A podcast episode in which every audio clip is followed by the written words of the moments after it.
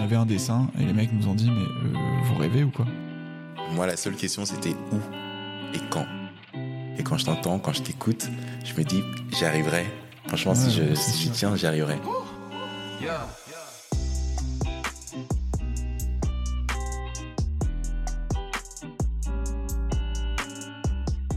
La double dose, c'est l'addition du courage et de la persévérance.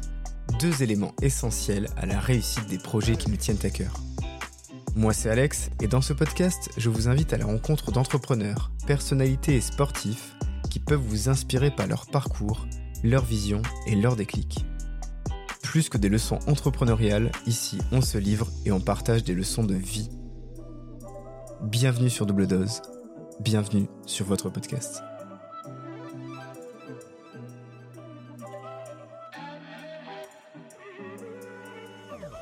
Destination l'Afrique pour ce nouvel épisode du podcast.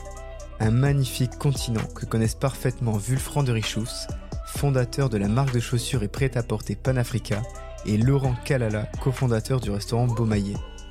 Ensemble, on parlera de valoriser les cultures et créer une entreprise qui a du sens. Vulfran nous partagera les clés pour embarquer les gens dans son aventure, pendant que Laurent nous racontera le moment où il quitte son job dans le marketing pour se dire Ok, c'est maintenant que je dois passer à l'action. Finalement, est-ce qu'entreprendre, ce n'est pas chercher à se prouver quelque chose? On en reparlera sur le podcast. Bonne écoute Épisode haut en couleur, épisode inédit parce qu'on est trois cette fois-ci autour du micro. Mes deux invités, le premier à ma gauche, bon, vous ne voyez pas ma gauche, mais c'est Laurent Kalala de Beaumaillé. Comment ça va, Laurent? Bah, ça va très bien. Merci de me recevoir. Merci d'être venu jusqu'ici. Et le deuxième ne s'est pas trop déplacé. Il avait juste à changer de salle. Vulfran de Richoufs de Panafrica. Comment ça va, Vulfran? Bah écoute, parfaitement. euh, on a déjà bien introduit, donc euh, c'est cool. J'ai hâte euh, de poursuivre les échanges. La première chose, je vais vous demander à chacun de vous présenter rapidement euh, pour que nos auditeurs sachent de quoi on va parler. Euh, me présenter rapidement, moi quand je me présente, je dis souvent je suis un aventurier de l'entrepreneuriat. Ouais. Euh, je pense que hum, ce qui m'a donné envie au départ dans la construction de mon aventure entrepreneuriale, c'était de voyager, de voyager en Afrique notamment, et d'essayer à travers mon entreprise d'avoir un impact sur le monde et sur les autres. C'est ambitieux, il y a beaucoup de choses à faire, mais du coup je pense que je suis, euh, si je dois le dire en quelques mots, résolument optimiste. Et euh, j'aime bien euh, avoir un impact sur, euh, avoir faire des actions en tout cas qui ont un impact positif sur les autres. Donc euh, voilà. Impact positif, à ta gauche, à ta droite, pardon, quelqu'un de positif? Laurent, tu peux te présenter à nos éditeurs? Alors, euh, moi aussi, j'ai une manière de me présenter parce qu'on me pose souvent la question. Donc, moi, je me présente souvent comme un citoyen du monde. Donc, euh, je voyage beaucoup. Je suis né au Congo. J'ai grandi en Afrique du Sud. Je suis arrivé en Bretagne à mes 10 ans. J'ai fait mes études en Angleterre pendant deux ans. En Amérique latine pendant trois ans. Costa Rica, Argentine, Mexique. J'ai fait le tour de la- de- de l'Amérique latine avant d'arriver à Paris pour commencer mon premier job. Donc, j'adore voyager, j'adore sociabiliser, j'adore l'entrepreneuriat. Deux citoyens du monde, deux aventuriers. Ouais, au moins, ça c'est sûr que le voyage nous, nous rapproche parce que effectivement, euh, ça c'est un truc. que Moi, je, je- de, la même manière, euh, effectivement en plus à travers Panafrica. Maintenant, je voyage beaucoup, mais déjà j'aimais beaucoup voyager. Mais c'est vrai que je suis euh, quand même régulièrement. Alors moi, je voyage vraiment, c'est très centré euh, Afrique, forcément. Mais mais effectivement, on y on y va souvent parce qu'on a beaucoup de partenaires sur place. Donc là, je pars au Ghana à la fin du mois de, de mai. J'y étais il y a pas longtemps. On part souvent au Maroc, Côte d'Ivoire. Donc on a Congo, euh, je connais pas encore. donc j'irai, j'irai. C'est l'occasion de nous inviter, on sait jamais. Ah bah, clairement, clairement. La première chose que j'ai envie de vous demander, euh, je vais commencer par toi, Laurent. Est-ce que le toi enfant, il ressemblait au toi de maintenant? Alors, pas du tout. Pas du tout. faut savoir que moi, je viens d'une famille de, de, de huit fratés. Donc, euh, j'ai euh, j'ai trois frères et le reste, c'est des sœurs. Ouais. Trois grands frères avec qui j'ai peu partagé parce qu'il est déjà trop grand par rapport à moi. Donc, j'ai beaucoup euh, traîné avec mes sœurs. Et euh, j'étais très timide. Très timide, euh, pas du tout sociable. Je parlais tellement peu qu'à l'école, on pensait que j'étais euh, que j'étais muet. Je ne parlais, je pouvais passer toute une journée sans parler. Et je pense que ce qui m'a un peu euh, ouvert, ouvert l'esprit, développé, c'est le de faire du sport. Quand j'ai commencé à faire du foot, un sport que je, ne connaissais pas avant d'arriver en France parce que en Afrique du Sud, je faisais du hockey sur glace. Improbable. Improbable. je ne savais pas qu'on pouvait faire du hockey sur glace. Je faisais du hockey sur glace et arrivé à, en Bretagne, il n'y avait pas de hockey sur glace. Donc ça m'a surpris. Donc j'ai commencé à faire du foot et à ce qui paraît, j'étais bon. Et quand tu es bon, bah, tu te fais beaucoup d'amis. Et bah, d'un coup, je me suis, je me suis ouvert, j'ai changé. J'ai commencé à changer. Après, mes voyages m'ont aussi changé. Et puis mes études m'ont changé. Aujourd'hui, je suis le Laurent que tu vois. C'est fort à quel point le, sport, ça peut euh, libérer en fait des enfants euh, qui sont soit timides, qui se créent forcément des copains, parce que c'est l'occasion de jouer euh, dans une équipe. Et, le football, pour ça, est assez bon. Bah ouais, bah surtout le foot, parce que quand je parle du hockey, quand j'étais plus jeune, le hockey, c'est un sport bon, froid, j'allais dire, mais on n'est pas si avenant qu'au foot. Ça veut dire que les entraînements, c'était quasiment chacun, chacun s'entraînait tout seul avec, son, avec son, ses patins, etc. On s'entraînait vraiment à manipuler et on n'était pas trop ensemble. Il y avait très peu de matchs parce que c'était les débuts. Par contre, quand j'ai commencé le foot, j'ai vu le côté vraiment, on est une équipe, on est soudés, on s'aime, on se voit en dehors des, des, entraînements. Euh, on s'entraîne partout, dans les rues, dans les champs, dans les... vraiment c'était un autre, une autre façon de, de vivre en communauté. Et j'ai beaucoup aimé, ça m'a beaucoup aidé à me libérer. Tu, parlais d'une grande famille, je crois, Vulfranc aussi, vous êtes euh, une famille très nombreuse. J'allais dire que, ouais, effectivement, du coup, on a pas mal de points communs. Moi, j'ai une, euh, effectivement une fratrie, on est sept frères et sœurs. Je suis le quatrième, donc pile au milieu. T'allais me poser la même question, du coup, c'est ça Non, c'était sur savoir le moins enfant. Non, mais du coup, un peu de la même manière. Moi, je pense que j'étais, je le suis encore un peu, mais beaucoup moins. Mais j'étais très timide aussi euh, quand j'étais enfant. Je pense le fait d'être une famille nombreuse, de, je pense, devoir se battre pour un peu prendre sa place, bah il y en a certains comme moi qui ça fait un peu peur et du coup euh, je pense que j'étais un peu je me j'allais un peu dans mes rêves, j'étais un peu euh, créatif et, euh, et c'est vrai que j'avais un peu plus de mal on va dire à aller vers les autres. Et ça a pas mal changé depuis, je pense, parce que je suis un peu plus, on va dire, un peu plus sûr de moi aujourd'hui.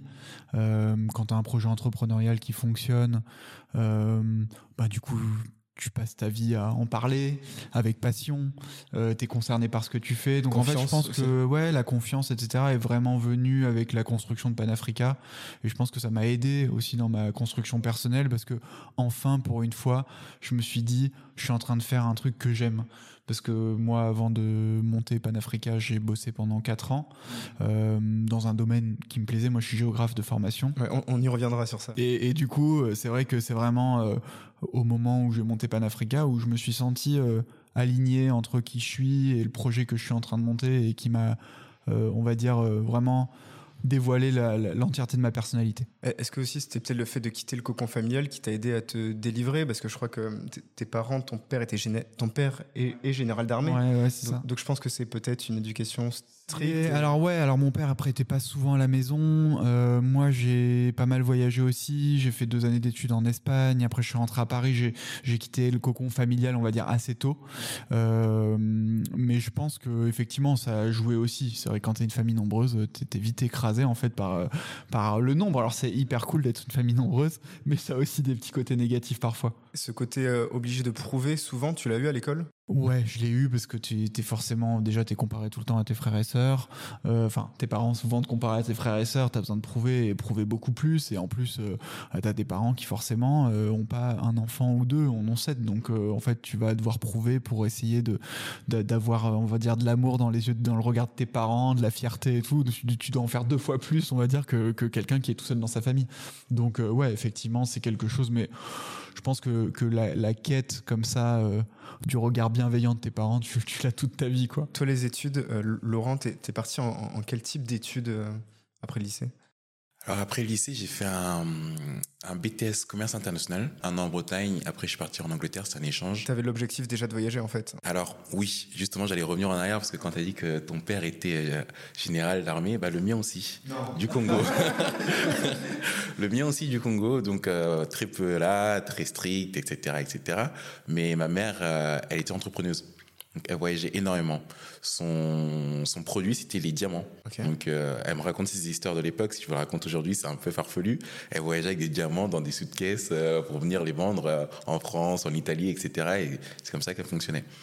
Donc, j'ai beaucoup voyagé avec elle quand elle voyageait en Afrique. Donc, elle me prenait dans, son, dans ses bagages. Et j'avais cette fibre. De toute façon, dans ma famille, on a tous cette fibre de voyage. Et quand j'ai commencé mes études, je me suis toujours demandé qu'est-ce que je voulais faire. Et je ne savais pas quel métier je voulais faire. Au début, en tout cas, dans mes 15 ans, je savais pas quel métier je voulais faire, mais je savais que je voulais voyager. Travailler dans plusieurs pays. C'était ça l'objectif. J'ai toujours eu ça en tête. Et la finalité, c'était d'ouvrir une entreprise à l'étranger. L'étranger, ça veut dire quoi Pour moi, ça ne veut pas dire grand-chose parce que partout où je me trouve, je trouve, ouais, ça peut être l'étranger. Et, euh, et en partant de ça, du coup, euh, j'ai oublié le fil de la question. Non, non, tu es sur quelles études tu avais choisi, pourquoi Et en partant de ça, quand j'ai commencé à faire mes études, j'ai regardé tous les, cursus qui me permettaient de voyager, dont le BTS commerce, international que j'ai fait à Vannes, qui me permettait de partir un an en Angleterre. C'était mon premier pied, pied à l'étranger. Et arrivé en Angleterre, j'ai rencontré que des hispanophones. Vraiment, je, ne comprenais pas pourquoi tout le monde parlait espagnol. Il y avait un échange avec l'université où j'étais et je suis tombé amoureux de cette langue-là. Donc je suis rentré en France et j'ai dit, je veux un master qui m'envoie dans un pays latino. tout simplement.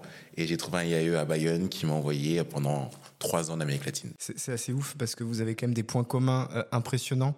Vulfran aussi, toi, t'es parti en Espagne. Ouais, ouais, c'est vrai. Du coup, on a un point commun aussi, c'est qu'on parle l'espagnol tous les deux, je pense.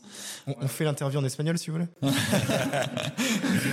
Cuánto piensa bah, attention, parce qu'avec nous deux, il doit y avoir un plutôt bon niveau. Ouais, je suis pas prêt. Non, mais on repart en français.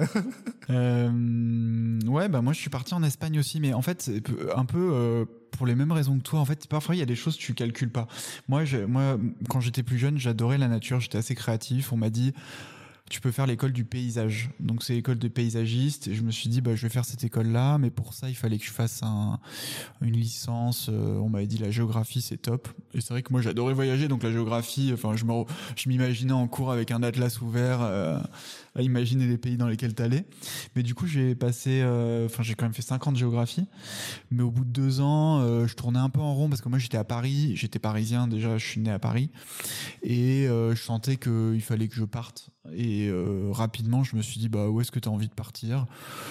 J'ai mis mon doigt sur la carte, je me suis dit, bah tiens, l'Espagne, c'est pas trop loin, mais ça permet, c'est quand même des paysans. C'est une culture très différente de la nôtre bien que ce soit un pays voisin. Et, euh, du coup, je suis parti euh, une année à Salamanque, comme ça, près de Madrid, et, une, et ensuite, j'ai fini mon cursus euh, Erasmus, on va dire, à Salamanque, et je me suis dit, mais en fait, il faut que je reste, je m'étais fait des amis, j'avais l'impression de pas encore suffisamment bien parler l'espagnol, et du coup, je me suis dit, bon, bah, je vais rester une année de plus. Je me suis dit, bah, c'est sympa, près de Madrid, mais sûrement le sud de l'Espagne a l'air beaucoup plus sympa. Et du sud de l'Espagne, du coup, je suis parti à Séville, et là, je me suis inscrit en étudiant libre à l'université de Séville.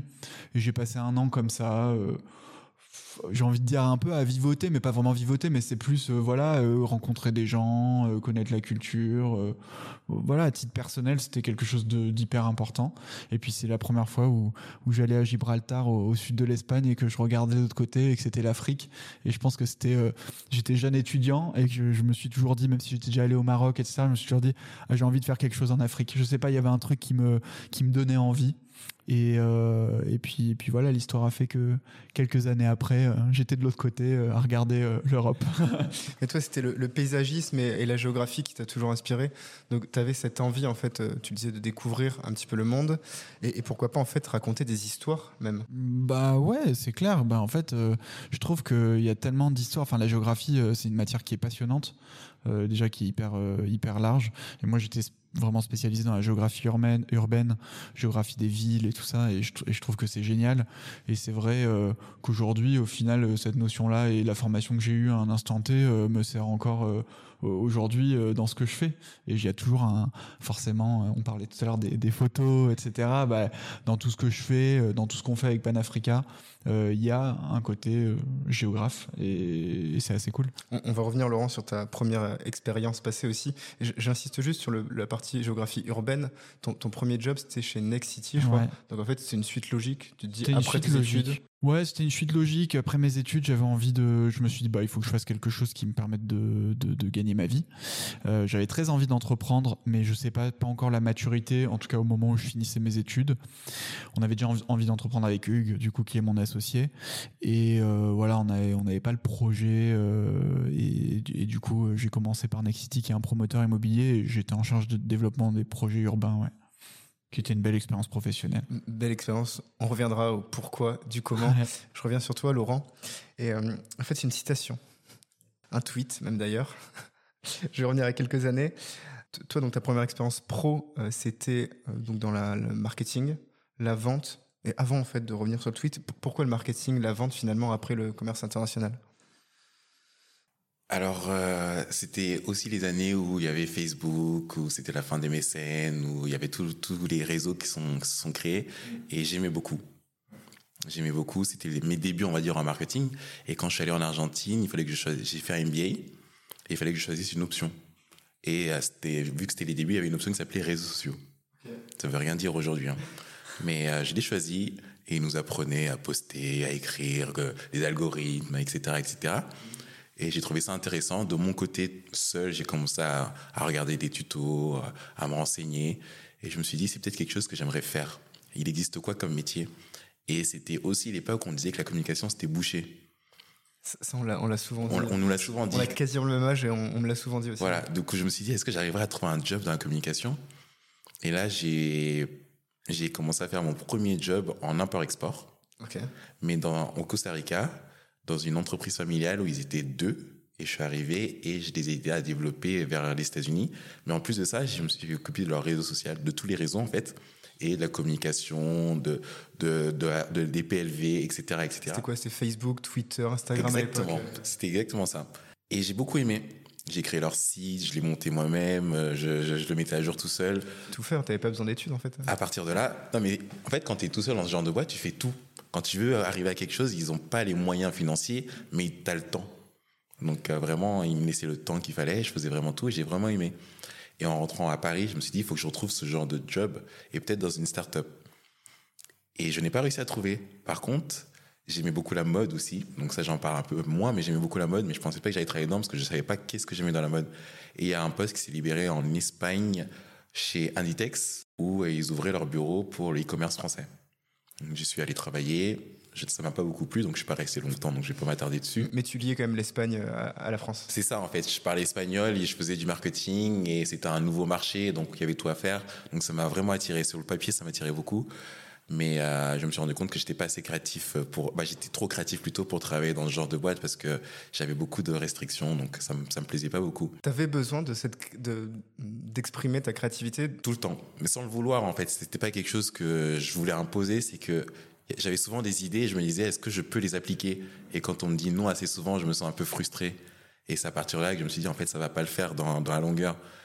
Et là, je suis arrivé chez Undies, nouveau projet, 100% libre, un pays où ils y sont pas implantés, je peux faire ce que je veux. Et là, j'ai vraiment développé tout ce qui était marketing, communication, et, et j'ai appris ce que c'était ce métier. Et là, je suis totalement fan. Donc Undies, puis ensuite euh, Jennifer. Ensuite Jennifer. Et, et, une autre, euh, une autre enseigne? Non, c'était Non, c'est parce que c'est le groupe Etam. Donc j'étais euh, chez Undies, j'ai fait des projets pour Etam et après Jennifer. Tu as fait une très belle rencontre. On en reparlera juste après. bon compte. Et, et, en fait, j'avais introduit cette histoire avec un tweet que tu avais fait. Et donc, je sais plus à combien d'années c'était, mais c'était un peu juste avant Beaumaillé. Et tu disais, bientôt je serai au chômage. Et si je fais une rétrospective de ma vie de salarié, je mettrai mon job d'animateur de colo et de centre loisir en numéro un. C'est vrai. C'est vrai. Je le redis encore aujourd'hui. En fait, pour euh, financer mes études, mmh. j'étais animateur. Donc, j'ai passé mon BAFA. Et quand je rentrais en France pendant l'été, pendant les deux mois, j'étais animateur, que ce soit à Rennes ou que ce soit en Espagne, que ce soit en Italie. J'ai toujours été animateur et j'adore ce job. J'adore les enfants. Je trouve que c'est euh, hyper éducatif, c'est hyper prenant. Et je trouve, je le dis souvent, que c'est sous-payé par rapport à tout le travail qu'on a à faire, la sécurité qu'on a à faire auprès des enfants et reprendre tous les problèmes de chacun des enfants et euh, leur donner que du bonheur pendant ces deux mois parce que parfois les enfants ils n'ont pas tout ça pendant l'année. Mais les gens le font pour l'expérience la plupart plus que le salaire euh, dans le fond. Mais moi j'ai vraiment aimé et je me suis toujours dit j'aimerais bien faire ça de ma vie. J'aimerais bien faire ça de ma vie, mais je n'ai pas réussi à trouver la branche qui m'intéressait énormément dans, dans ça. Et jusqu'à aujourd'hui, je pense, bon, depuis l'ouverture de Beaumaillé, j'ai, je sais pas trop, mais jusqu'à jusqu'à hier, je disais que c'était vraiment le métier que j'ai préféré faire en fait. Mais menu enfant, de toute façon, vous faites un menu enfant. Je peux faire un menu enfant. Ouais, voilà, on en reparle. Mais voilà, donc tu arrives à, tout lier. Justement, à ce moment-là, tu es en marketing digital, tu te poses des questions. Tu te poses des questions sur l'avenir, etc. Est-ce qu'à un moment, tu te dis, il faut que j'y aille? Est-ce que c'est une petite voix qui te l'a dit? Est-ce que c'est une personne qui te l'a dit? Est-ce que c'était. Euh, bah, comme je l'ai dit au tout début, ma mère, elle est, elle est entrepreneuse. Et euh, naturellement, j'ai toujours dit que j'allais entreprendre. Moi, la seule question, c'était où? Et quand. Mais je savais que j'allais entreprendre.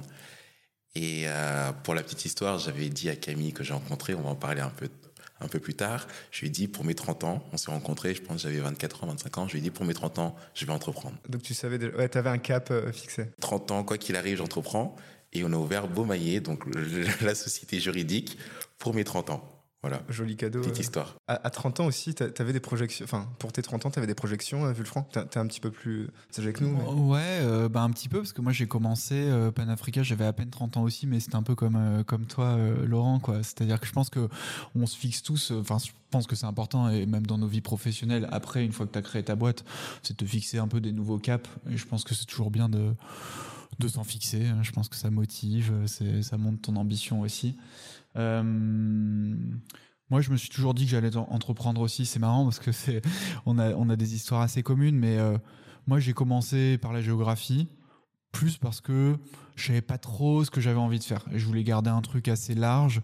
J'aimais bien la nature, comme je le disais tout à l'heure. Je voulais faire le paysagisme. Le paysagisme m'a emmené à l'urbanisme, qui m'a emmené à Next City pour faire de la promotion immobilière contrairement à Laurent, moi j'ai pas trop bourlingué dans mon dans ma profession. C'est-à-dire que j'ai bossé, je pense, j'ai été 5 euh, ans de bons et loyaux services dans une seule et même boîte dans laquelle j'ai vite évolué. Donc c'est ça aussi qui a fait sûrement que je suis resté longtemps, enfin longtemps. 5 ans, c'est une première expérience assez structurante, je pense. Mais parce que, en fait, euh, j'étais pas mauvais dans ce que je faisais, j'avais euh, vite évolué, j'étais à la fin directeur du développement, donc j'avais quand même à la fois un salaire qui était pas mal, euh, des collaborateurs, une équipe, euh, les moyens de faire des choses, et je sentais que euh, bah, mes managers, etc., comptaient sur moi pour la suite, donc c'était assez gratifiant. Et du coup, c'est vrai que j'ai pas trop réfléchi à ça, mais il y avait toujours une petite voix qui me disait il faut que tu entreprennes, il faut que tu entreprennes, et j'en ai toujours eu envie. Et même avant de rentrer chez Nexity, comme je le disais, avec Hugues, on s'est dit il faut qu'on monte un projet. Et pour la petite histoire, on a failli monter un, premier projet ça, je, vois que tu regardes sur nos réseaux sociaux, que tu remontes les trucs et tout, mais ça, tu l'auras pas pu le voir parce que je l'ai dit nulle part. Euh, on voulait monter un projet, on voulait reprendre une boîte de plomberie au début. Tellement on avait envie d'entreprendre un truc qui n'a rien à voir avec Panafrica. Hein. faut qu'on avait envie d'entreprendre, que Hugues avait eu un cours sur la reprise d'entreprise, qu'on s'est mis en tête que c'était bien de reprendre une, une, boîte de plomberie pour en faire un truc un peu le plombier 3.0, un peu cool et tout. Bref, le truc a capoté, mais on était quand même allé jusqu'à négocier une, une reprise. Après, je te que plombier, ça gagne bien parce que j'en ai vu euh, qui sont venus deux trois fois à l'appart pour pas grand chose pour resserrer un boulon. Franchement, ça aurait pas été un mauvais choix. Mais, effectivement, en tout cas par rapport à Panafrica, en tout cas, je, non mais je voulais pas entreprendre pour l'argent, sinon j'aurais pas monté euh, ce que j'ai fait, euh, enfin Panafrica. Mais mais c'était notre premier projet un peu. On s'est dit et puis en fait on n'était pas mûr. on s'est dit bah commençons à bosser. Moi j'ai commencé à Next City, Hugues lui a bourlingué pas mal en Afrique. Euh, Afrique de l'Ouest principalement, Afrique centrale un peu. Et euh, il, avait juste comme ça rapidement ce désir lui aussi d'aller en Afrique ou c'est pareil, c'est les chemins de vie? Un peu, euh, non, mais en fait, c'était c'est comme moi quand je disais j'étais en, Espagne, je regardais l'Afrique de l'autre côté. Hugues, il finissait ses études, on se connaît bien parce qu'on a on a fait une partie d'études ensemble et en urbanisme et et quand il a fini ses études, il m'a dit j'ai envie d'aller en Afrique.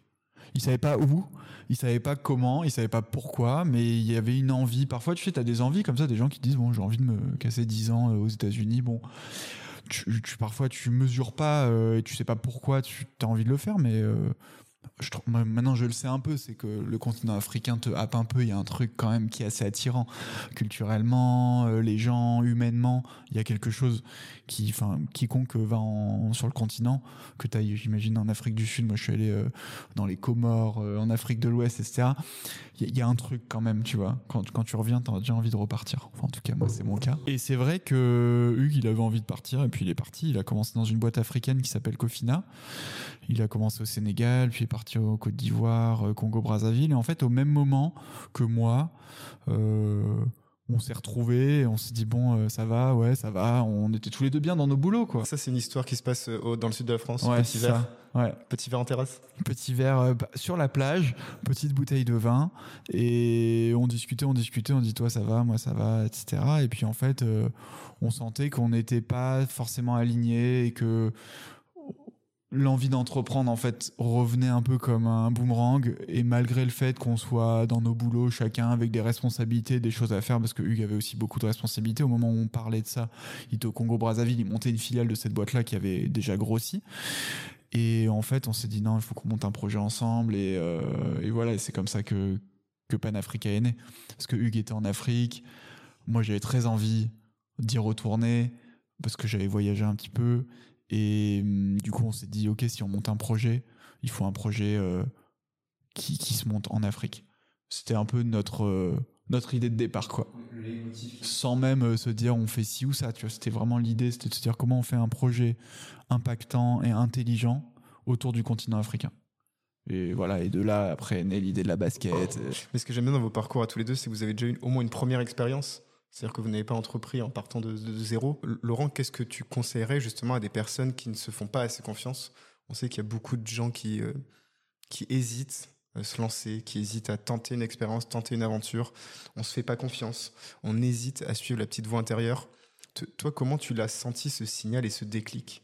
Il y, a bien un moment, un jour où tu te dis Putain, c'est le bon moment. Bah, déjà, comme je disais, euh, j'avais prévu de le faire à mes 30 ans. Mm. Donc déjà, ça, c'était un déclic qui était dans ma tête. Donc c'était un compte à rebours qui était dans ma tête depuis, euh, depuis déjà, on va dire, 15 ans. Et en plus de ça, c'est euh, quand, quand je, je m'épanouis dans mon job, j'aime ce que je fais à 100% et je me dis, je pense que je suis assez fort dans ce que je fais, je peux le faire pour moi-même. Mm. Vraiment, c'était, je me suis dit, je peux le faire pour moi-même, donc un jour, il faut que je le fasse. Et le déclic, ça a été, pour ma part, le Covid. C'est quand mon job s'est arrêté. Donc, euh, chef de projet, il n'y a plus de magasin ouvert. Bon. Et là, j'ai dit, bah, j'ai du temps pour moi. Vraiment, je me suis dit, j'ai du temps pour moi. Mais il serait peut-être temps que, que je commence à lancer la machine, que, que je me mette en route. Et après, c'est le regard des autres quand tu leur parles de ton projet et ils disent Ah, mais ça serait une super idée, ça n'existe pas, ça serait une super idée, mais tu devrais pas attendre un an parce que je leur disais Je ferai ça dans un an. Et tu te poses des questions, tu te poses des questions. Et après, on est deux, deux associés on se regarde dans les yeux, on se dit, bon, bah, il faut y aller. Il y en a un qui lâche son job, bah, il y a le deuxième qui suit, ça fait domino, et puis c'est parti, quoi. Ça, c'est fort. Euh, oh, et c'est fort, tu vas doser, même de se lancer à deux, ça reste des risques à prendre. Mais euh, je, crois qu'il y a une expression qui dit euh, il faut prendre un peu de risque dans la vie, sinon on meurt d'ennui. Et au final, tu as pris ce risque-là. Ah, je suis totalement d'accord. Je pense que j'aurais eu, j'aurais eu des regrets toute ma vie si j'avais pas essayé, en tout cas. Si je, je, suis pas là où je suis aujourd'hui, j'aurais pris vraiment, j'aurais vraiment été je sais pas comment exprimer ça, mais j'aurais été vraiment insatisfait de mon parcours. Donc j'aurais voyagé, mais j'aurais erré sans vraiment faire ce que j'aurais dû faire. Il t'aurait manqué tu sais, ce genre de petite case. Tu te dis, il faut que je coche cette chose dans ma vie pour, euh, pour être heureux, être épanoui, euh, pas gagner le plus d'argent, mais ce fameux projet le, avec un grand P qui te donne envie de te, lever tous les matins en fait. Ah, totalement. Euh, que, que, ce soit Beaumaillé, Panafrica, tous les deux, c'est des histoires de rencontres. Donc une, une belle histoire de rencontre amicale. Pour toi, c'est une histoire euh, amoureuse. amoureuse, oui. Parlons-en. Euh, moi, j'ai envie, et, je crois que Vulfran ne, ne, ne sait pas, que, comment vous êtes rencontré avec Camille? Ton associé et ta, et ta compagne. Euh, c'est une histoire de film, comme disent mes amis. c'est que Undis, donc du groupe Etam, est en train de rechercher sept responsables de pays.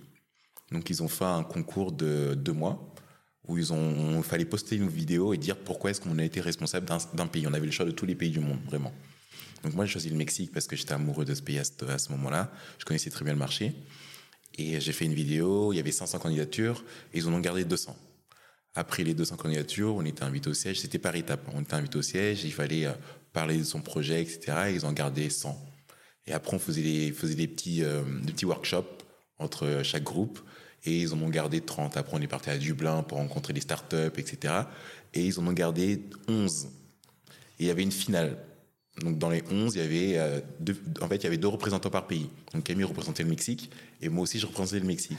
Donc, pendant deux mois, on était concurrents, mais on se connaissait pas. Pas vraiment. Je savais même pas qui représentait le Mexique dans, dans, cette, euh, dans ce groupe de personnes. Et à la finale, je me suis rendu compte que bah, c'était Camille. Donc, j'ai gagné. J'ai eu le job, elle l'a pas eu. Et c'était notre première rencontre. Donc, euh, plus tard, elle m'a expliqué qu'elle me détestait. J'ai eu le job qu'elle voulait, donc euh, elle m'aimait pas beaucoup. Et des fils en aiguille, elle cherche un job à Paris, on s'est revus, on a reparlé de mon job, etc. Et on a continué à se voir. Et après, bah, on s'est mis ensemble. On s'est mis ensemble et on a entrepris ensemble. On a commencé à voyager ensemble, en fait, au début. On a fait énormément de pays. De son côté, elle a dû faire une quinzaine de pays seule, et moi, pareil, une trentaine de pays seule. Et ensemble, on a dû faire, je pense, dix pays ensemble. Donc c'est vraiment le voyage, notre, euh, ce qui nous a vraiment liés. Quand on se voyait, on se parlait toujours de voyage. Elle a vécu à Séoul, elle a vécu en Espagne, elle a voyagé en Amérique latine. Donc euh, on avait vraiment des sujets assez, euh, assez proches. Et la nourriture. Elle, une fanatique de la nourriture. J'étais fan de la nourriture, mais pas comme Camille. Je pensais pas que ça existait d'être euh, aussi heureux de manger, aussi heureux de découvrir un concept. Quand on voyage, euh, elle choisit les pays par rapport à la nourriture. J'ai appris à faire pareil maintenant et je fais que ça. Mais, mais je comprends totalement. C'est ce que je fais même quand je voyage. Tu vois, je, je, je, trouve une ville et je me dis, ok, comment je vais organiser mon trajet pour passer par ce restaurant C'est exactement ça. Donc je comprends euh, ce que tu dis. La, la nourriture, c'est quelque chose qui nous fait vivre, qui nous fait parfois euh, souvenir. On se remémore des souvenirs d'avant, euh, des vies d'avant. Vous, vous, avez un, un, plat Madeleine de Proust comme ça, un, un, plat qui vous marque et qui vous rappelle des souvenirs, des saveurs, des moments? Je pense que mon plat Madeleine de Proust, c'est par rapport à Panafrica, je pense. Le, je vais dire le couscous, c'est le plat préféré des Français, je crois. Mais moi, euh, ça me rappelle vraiment euh, le tout début de Panafrica. Mmh. Parce que la première fois qu'on a pris notre sac à dos en se disant on monte Panafrica, il fallait qu'on trouve une première usine de production. On est allé au Maroc et, je, et en fait c'était vraiment les tout débuts quoi. C'est-à-dire qu'on n'avait rien avec Hugues, on avait tous les deux quitté nos boulots. Lui était en contrat local au Congo, donc il arrivait. Euh, euh, on lui a filé un peu de, une petite liasse de billets pour euh, rentrer à Paris et il était au RSA. Dans une valise aussi, j'imagine. Euh, ouais, bah, ouais, ouais, c'était un peu ça. En tout cas, il devait rapatrier de l'argent et tu sais, c'est compliqué pour sortir des devises d'un pays, donc voilà, il était un peu emmerdé. on s'est retrouvé à Paris dans un petit appartement et là, il fallait qu'on, enfin là, on était vraiment face à un un précipice quoi. Tout d'un coup, tu prends conscience que bah ça y est, c'est pas juste parce que au moment où tu prends la décision d'entreprendre par rapport à la question que tu posais à Laurent, tu effectivement, je pense que c'est un risque mais limite c'est tellement excitant que tu penses pas au risque au moment où tu où tu, où tu prends la décision, t'es limite t'es soulagé de prendre cette décision et tu te dis euh, c'est génial. Ouais. Et par contre euh, une fois que tu y es, donc nous quand on s'était dit ça avec lui, on était trop content. Euh, il était encore au Congo, il allait rentrer, mais il y a eu euh, 4-5 mois un peu de, tu vois, d'excitation du projet qui mûrissait, mais qui était pas, on n'était pas encore en mode euh, sans rien, sans parachute. Et le moment où il est arrivé à Paris et on s'est dit bon bah là en fait on n'a plus de thunes, on a toujours pas, on, on savait pas exactement le projet qu'on voulait faire parce qu'on avait beaucoup parlé, mais on, tu vois le fait d'être encore chacun dans notre job ça nous maintenait, on va dire, dans un espèce de confort qui te pousse pas à dire bon bah on fait une paire de baskets made in Africa, on va faire ci ça ça. Et donc euh, c'est à ce moment-là on était vraiment euh, ouais face au mur, c'est au moment où il est arrivé à Paris quoi. Et c'est vrai qu'on est parti vite au Maroc et du coup mon souvenir de, de couscous au Maroc au tout début et tout euh, me fait prendre conscience du, enfin me, me, me rappelle ces débuts de Panafrica qui sont toujours cool parce que euh, bon Laurent ton projet est encore un peu plus récent. Euh, nous Panafrica ça fait euh, maintenant 7 ans qu'on existe. Euh, et, et du coup c'est vrai que quand tu te rappelles les tout tout débuts quand t'es juste deux à galérer avec ton sac à dos à pas savoir où tu vas aller taper aux portes des usines et tout en fait c'est hyper fatigant. Mais en même temps t'en gardes un tellement bon souvenir après coup que forcément euh, t'en parles toujours avec euh, un petit brin de nostalgie. Ça fait du bien de se rappeler les débuts en fait. Ouais, toujours, c'est toujours cool. Bah surtout, ça te rappelle pourquoi est-ce que tu as monté ça à un instant T? Pourquoi avec cette personne-là? Euh, Pourquoi tu as voulu entreprendre?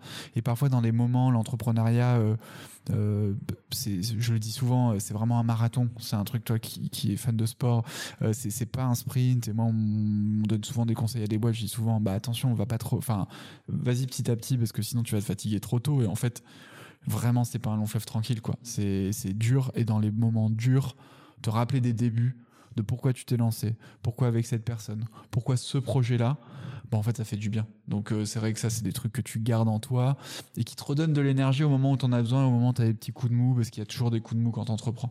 Pour finir ce marathon. Projet. Pour finir justement ce marathon. Ouais, pour finir ce marathon, en tout cas, euh, toi-même euh, prendre les bons virages au bon moment. Enfin, c'est, tu vois, c'est pas, ouais, c'est hyper important. C'est hyper important de toujours s'écouter et, et suivre ses envies. Laurent, je sais pas si toi aussi c'est le couscous ou un plat euh, d'Amérique du Nord, d'Afrique du Nord. Alors moi personnellement, je dirais, en fait, j'ai deux plats assez mais, compliqués. Non mais fais les questions à ma place aussi. Hein. j'ai deux plats.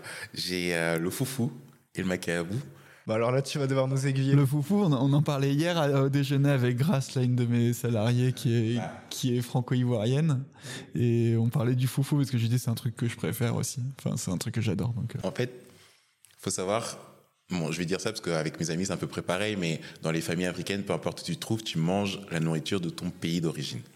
Donc moi, je vais chez ma sœur aujourd'hui qui habite Créteil, je mange congolais. en fait, il n'y a même pas de question à se poser.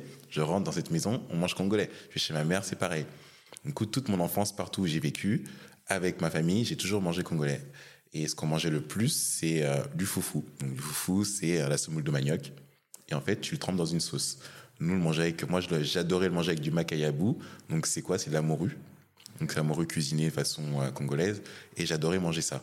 C'est vraiment mon plat préféré. C'est quoi? C'est un plat en sauce, cette morue? Alors oui, c'est un plat en sauce. C'est de la morue dans une sauce qui mijote, etc. pendant des heures et on te le sert, hop, dans un bol et le foufou à côté, tu trempes dedans et tu manges. vraiment très simple comme plat, mais chaque fois que je le mange, ça me, ça me fait vraiment penser à moi enfant, directement directement. Et parce que ça se partage aussi, enfin, c'est quelque chose qui se partage, tu disais. Ça se partage. depuis que je suis arrivé en France et euh, depuis que je suis à Paris avec ma sœur, je demande des boules que pour moi, des monoboules. Mais normalement, normalement c'est des grosses boules qu'on sert au milieu de la table et tout le monde se sert dedans. Sauf que les mamans et les sœurs africaines, elles ont les yeux hyper grands, donc elles me servent des méga boules pour moi. Donc maintenant, je lui demande mes monoboules pour moi tout seul, plus petite quantité, et je le mange et j'adore. Donc le foufou. Et, le deuxième plat que tu dis? Le deuxième plat, ça restera les tacos. Amérique du Sud Bah c'est ça en fait. J'ai beaucoup aimé le Mexique. J'ai été en Amérique, en, en Basse-Californie, à Loreto, à côté de Tijuana. Et j'ai mangé les tacos, je pense, tous les jours. Et j'adorais ça. Des vrais tacos que je ne retrouve pas ici, ici à Paris. Et j'adorais vraiment ça et j'aime vraiment ça. Partout où je peux en manger, j'en mange. Donc couscous, foufou, tacos. Si vous avez envie de vous plonger dans cet épisode et, et, et, intégrer. Là, t'es sûr que si t'enchaînes les trois, t'as plus faim après. on, parle de bouffe, on, parle de cuisine. Je sais pas si tu savais déjà cuisiner avant Beaumaillé, euh, mais je crois que tu as entrepris un. Vous avez entrepris avec Camille un CAP restauration tous les deux, un CAP cuisine. Oui, c'est ça. Alors euh, de base, on sait cuisiner, mais je dirais comme euh, le français moyen. Voilà, je sais pas ce que ça veut dire, mais j'étais un cuisinier normal dans ma petite cuisinière. Je faisais des pâtes, bolo, etc., etc. Et euh, j'aimais bien tester. Mm. À l'arrivée des réseaux sociaux, on fait qu'on pouvait faire de plus en plus de recettes euh, en regardant suivant des gens sur les vidéos. Donc j'aimerais bien tester les choses. Donc j'avais déjà cette fibre d'être dans la cuisine. Donc euh, c'est quelque chose que j'aimais, mais je savais pas que j'allais en faire un métier. Et une fois qu'on a entrepris, décidé de faire Beaumaillé, on s'est dit, on va pas ouvrir un restaurant sans avoir les bases, les bases hygiène, sécurité, le vocabulaire, etc. Et pour avoir les bases le plus rapidement possible, c'est de passer notre CAP. Donc on s'est dit, bah, on va faire notre CAP en un an. On aura les bases, même si on l'a pas, parce que moi j'étais parti sur le principe que j'avais pas l'avoir. Ouais. C'était, c'était quasiment mes études les plus difficiles. Ça faisait tellement longtemps que j'avais pas étudié. Et ils ont un vocabulaire, une manière d'apprendre qui est totalement différent en fait de ce que du marketing, de communication, du management. J'arrivais pas à retenir le vocabulaire, j'arrivais pas à retenir les ustensiles, les recettes par cœur, c'était trop dur. Mais c'est fort après quelques années de se dire ok, je me replonge dans les études parce qu'en principe, soit tu as passé 25 ans ou quand, comme toi tu as dû faire 4-5 ans d'études, tu dis c'est bon, 4-5 ans j'ai fini, j'en ferai plus jamais. Et si Exactement ça, c'était vraiment j'en ferai plus jamais. J'étais bon dans les études, mais c'était pas. J'aimais pas ça, on va dire. Mais j'étais bon, naturellement bon, je sais pas pourquoi. Et quand j'ai fait le CAP cuisine, je me suis rendu compte que vraiment, les études, c'est difficile quand c'est pas ton domaine, quand c'est pas quelque chose que, qui est naturel pour toi et que tu dois vraiment apprendre, prendre du temps. J'ai passé des soirs à lire des, des, trucs en cuisine, je ne comprenais rien. Je ne comprenais rien. Et du coup, j'étais parti du principe que j'allais pas avoir mon CAP, mais que j'allais avoir les connaissances pour ouvrir un restaurant. On l'a eu tous les deux. Donc, euh, une fois qu'on l'a eu, on a rencontré plein de chefs. Et on comprenait leur vocabulaire, parce qu'on se rend pas compte, mais les chefs, ils ont vraiment un vocabulaire précis. Donc on comprenait leur vocabulaire, leur manière de travailler, les ustensiles quand ils nous demandaient, etc., etc. Et avec tous les chefs qu'on a rencontrés, on en a rencontré une cinquantaine avec tous nos voyages. Bah aujourd'hui, j'arrive à faire des recettes très facilement. J'ai appris tellement de recettes que j'en ai emmagasiné tellement que maintenant j'ai des, facilités que je n'avais pas au début. Mais c'est important ce que tu dis, le, vocabulaire euh, que tu évoques, notamment lorsque tu rencontres des chefs. Maintenant, vous parlez le même langage. C'est vrai que tu au début, pareil, sur les podcasts, je rencontrais des entrepreneurs et certains entrepreneurs utilisaient des termes, des terminologies que tu ne connais pas quand tu es un, un français moyen encore, si on peut dire le terme. Et, c'est vrai que j'ai été obligé de me, pareil, me documenter, apprendre. Et j'aime bien, et peut-être que je vous ferai répéter plusieurs fois les termes, parce qu'on a envie aussi euh, d'éduquer et, de faire de la pédagogie avec nos auditeurs pour qu'ils puissent comprendre un peu plus ces termes. Donc si des fois je vous reprends. Après, il y a des entrepreneurs qui aiment bien utiliser des mots compliqués pour dire des choses simples, juste pour se la jouer un peu, tu vois. Ça, c'est un truc, euh, voilà. Je le dis, je le pose là. Allez, bah, non, mais non mais c'est juste que moi en fait je suis pas du tout euh, l'entrepreneur euh, type euh, école de commerce qui a fait un, un business plan sur un truc et tout. Donc c'est vrai que je suis assez différent on va dire de l'entrepreneur classique tu vois. Et du coup je pense que j'utilise des mots simples pour dire des choses simples ou des mots simples pour dire parfois des choses compliquées mais je pense que tout le monde me comprend Ta différence, tu la cultives même dans ton prénom, en fait, déjà. Ouais, déjà j'ai un prénom. euh, oui, tu- tu- au tout début, quand tu nous as demandé euh, ouais, est-ce que vous pouvez vous présenter et tout, je l'ai pas dit parce que j'ai voulu aller assez rapidement parce que j'imaginais qu'on allait rentrer un peu dans les détails. Mais c'est vrai que mon prénom, il est assez original. C'est un vieux prénom français. On me demande souvent d'où ça vient, euh, pourquoi je m'appelle Vulfranc. Ça vient d'Abbeville en Picardie. C'est un vieux prénom, c'est parce que j'avais une partie de ma famille qui, qui était de là-bas, en fait, de Picarde, euh, voilà. Et, moi, je trouve que c'est un beau prénom, mais c'est vrai que ça a peut-être un petit peu euh, marqué mon enfance, que quand t'as un prénom comme ça, je pense que forcément, déjà, ça te met un peu dans une case et t'es un peu plus original que les autres sans le vouloir. En marge, déjà. Et c'est vrai que je pense que je suis quelqu'un peut-être assez créatif, peut-être un peu plus original, un peu plus rêveur, mais sûrement le prénom m'a un peu aidé à cultiver cette différence. Apparemment, sur Internet, tu serais aussi perfectionniste, exigeant et très dur avec ton entourage. Ça, je sais pas d'où on le sort. C'est la signification quoi, du prénom. C'est Libération qui a écrit un article sur moi? non, non, c'est la signification du prénom. ah, c'est la signification du prénom. Ok, je croyais que c'était quelqu'un qui avait dit ça de moi. Alors je dis, bah, en fait, en vrai, c'est possible en plus. hein.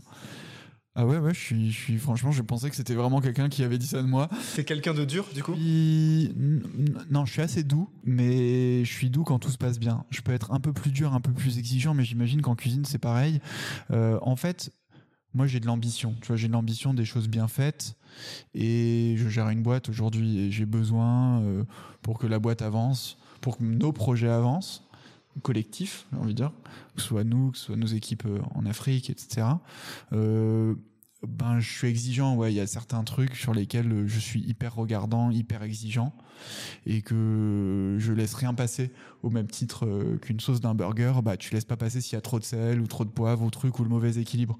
Et je parle à ta place deux secondes, mais, mais du coup, c'est pareil, tu vois. Et la mode, c'est un domaine d'activité qui ne permet pas l'approximation. En fait, si tu es approximatif pour faire une paire de baskets, euh, ben, demain, en fait, ton client, il a mal au pied. Donc, ça nécessite à chaque étape, tu vois, de la prod, en passant par le, euh, ouais, la prod, le marketing, la com, etc., l'image. À chaque étape, tu as besoin d'avoir des gens qui soient des pros, tu vois. Et moi, je laisse rien passer pour ça. Donc oui, je peux être un peu dur parfois, mais je pense euh, que je suis dur, mais toujours juste. Donc les gens, quand je suis un peu dur, quand je m'énerve un peu pour certaines choses, euh, l'entendent facilement. Et je suis le premier à dire, mais désolé, je suis un peu dur, mais euh, c'est pour t'amener plus loin aussi. À partir du moment où ça fait grandir les gens, je pense qu'ils l'acceptent. Et à contrario, tu sais aussi être euh, assez sympa à complimenter justement ton équipe, leur, de, leur faire des bons retours euh, quand, quand tout se passe bien. bien sûr. C'est pour ça que je dis je suis juste en fait quand ça se passe bien, quand j'ai des gens qui se battent, parfois qui restent jusque tard le soir parce qu'on a des projets qui sortent, des, des choses à monter qui sont pas extrêmement bien payées et tout. Je suis premier à dire bah c'est cool, merci d'être là, merci d'être avec nous. Parce que des gens qui te rejoignent que quand ce sont des salariés, qui ils rejoignent un projet à un moment donné, une vision, un rêve de, fondateur en fait d'une boîte. Et, et en fait, je trouve ça hyper beau d'avoir des gens qui arrivent à un instant T, qui auraient pu être 15 fois plus payés en étant dans une grosse boîte de la mode, mais qui viennent chez toi parce qu'ils se disent bah moi je crois en ce mec-là, je crois en sa vision, je crois en ses rêves, et que les mecs ils sont prêts à se battre pendant 4, 5 ans, 6 ans à tes côtés, alors que tu sens qu'il faut, il faut y aller, que, que, ouais, il faut, il faut se démener pour euh, vendre, euh, etc. Mais quand tu as des gens qui se battent comme ça à tes côtés, bah, je suis premier à, à, à les remercier euh, au quotidien, limite. Mais c'est très important. On, on parle justement là, tu parles de- d'ambition, d'avoir des ambitions, des rêves, des objectifs. Je crois que Laurent, enfin, c'est pas que je crois, c'est Laurent, vous vous êtes donné avec Camille les euh, objectifs de vos ambitions. Vous êtes parti, vous avez voyagé dans quatre pays d'Afrique. Ouais, on a fait 11 pays au total pour, euh, pour Beaumanier, rien que pour le projet.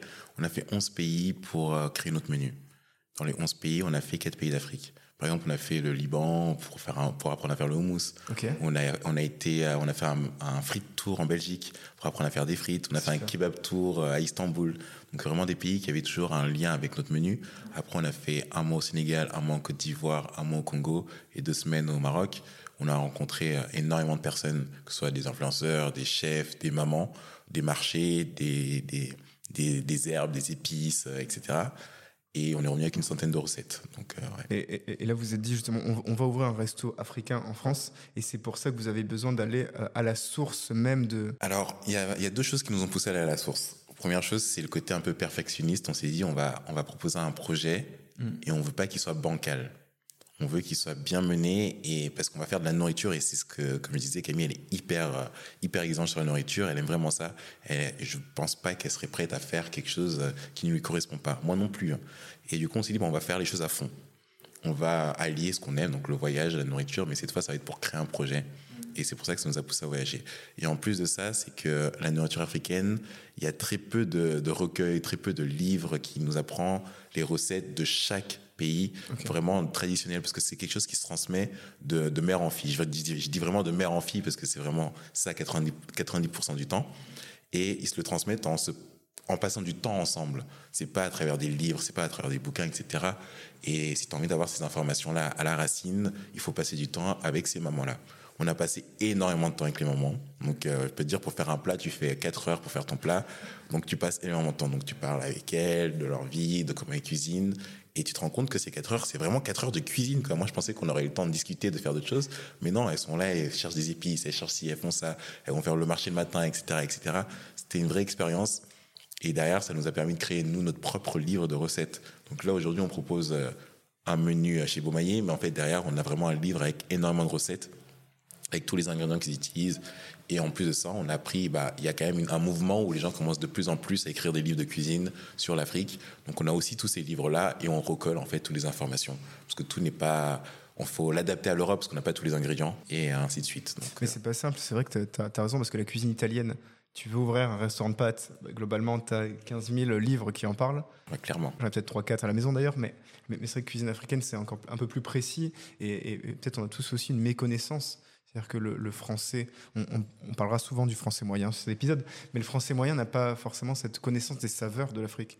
Donc c'est aussi toi ton rôle, je pense, de, l'éduquer sur cette connaissance des saveurs et des plats, des épices, etc. Bah exactement. Quand on parle de français moyen, je, je le répète, je sais pas ce que c'est un français moyen parce que par exemple, moi, mes amis euh, à Paris, on n'avait jamais mangé africain avant que je leur fasse goûter, et je trouve ça vraiment dommage de manger son premier plat africain à 27, 28 ans je trouve ça hyper bizarre alors qu'ils avaient déjà mangé péruvien, japonais, euh, je sais pas, uruguayen. Donc je me dis des micro, des pays microscopiques contre un continent avec 54 euh, gastronomies, impossible de de passer à côté en fait.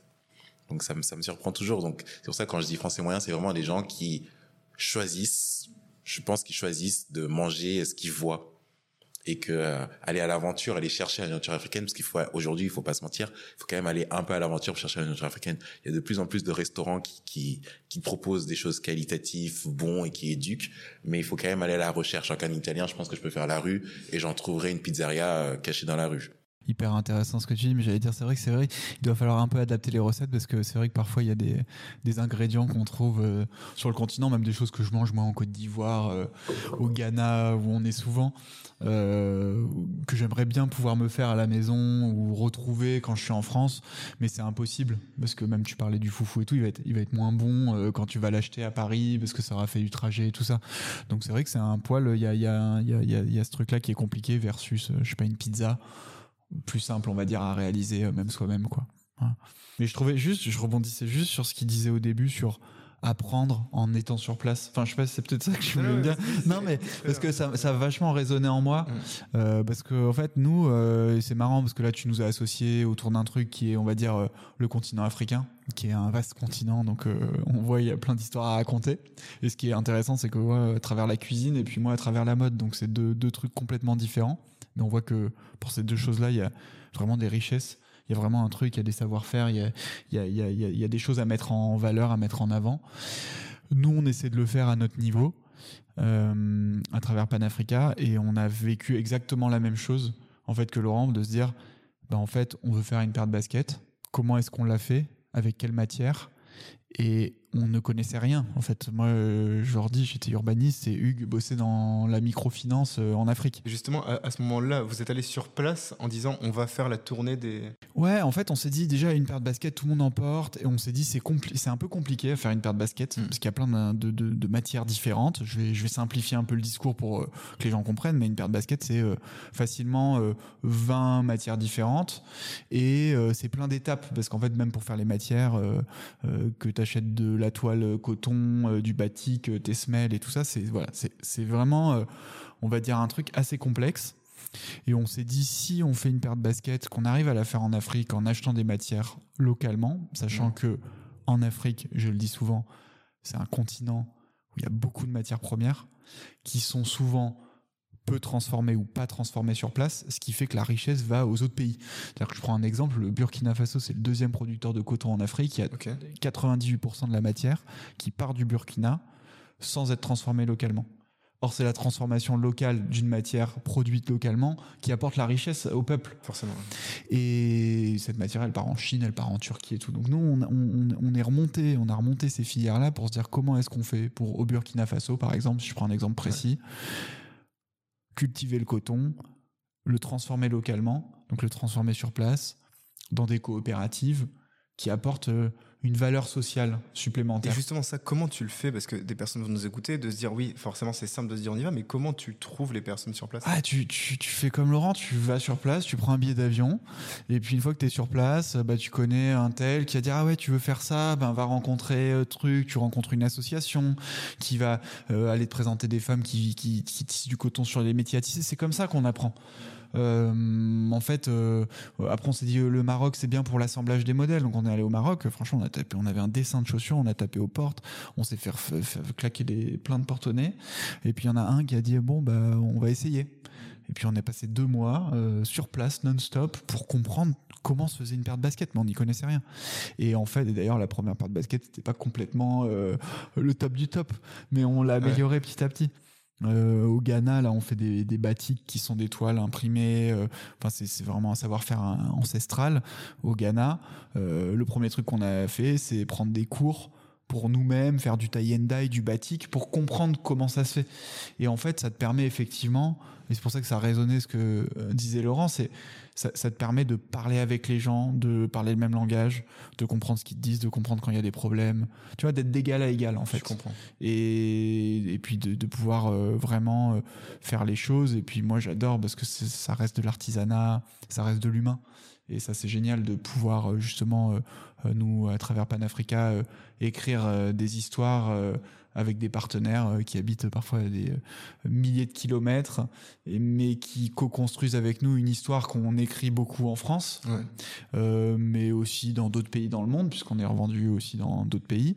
Et ça, je trouve ça bien parce que c'est vraiment une histoire collective qui rend tout le monde fier. Et sur votre site, justement, vous mettez en avant tous ces producteurs, et vos fournisseurs. Il y, a la belle histoire d'Esther, notamment au Ghana, qui fabrique le wax. C'est ça, c'est bah, Esther là dont je parlais, le batik. bah, elle, c'est une histoire incroyable en fait. On l'a rencontrée typiquement, bah on est allé au Ghana, on s'est dit bah au Ghana il y a des il y a des choses parce qu'on avait, je pense, je crois que c'était Hugues, mon associé, qui avait lu qu'au Ghana il y avait du batik, qu'il y avait des gens qui faisaient. On tape le truc, on voit. Genre un peu la, la, la fée au Ghana euh, du, du batik, c'est Esther. Du coup, on prend un billet d'avion, on va au Ghana, mais on savait pas si on allait tomber sur Esther. Bon, on trouve sa boutique et tout, on va la voir, on dit ouais, voilà, on monte une marque, etc., etc. Et Esther était trop sympa. Euh, on a fini dans son atelier à faire les trucs et tout ça. C'est là où on a après à faire le, le batik et le tie and.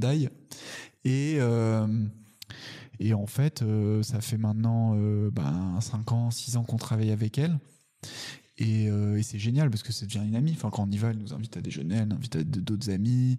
C'est un truc hyper convivial. Elle a fait, elle a été modèle. C'est une femme qui a quoi, une soixantaine d'années. Elle a été modèle pour Panafrica sur une paire de baskets qu'on a sorti. On a lancé une collab avec Agnès B.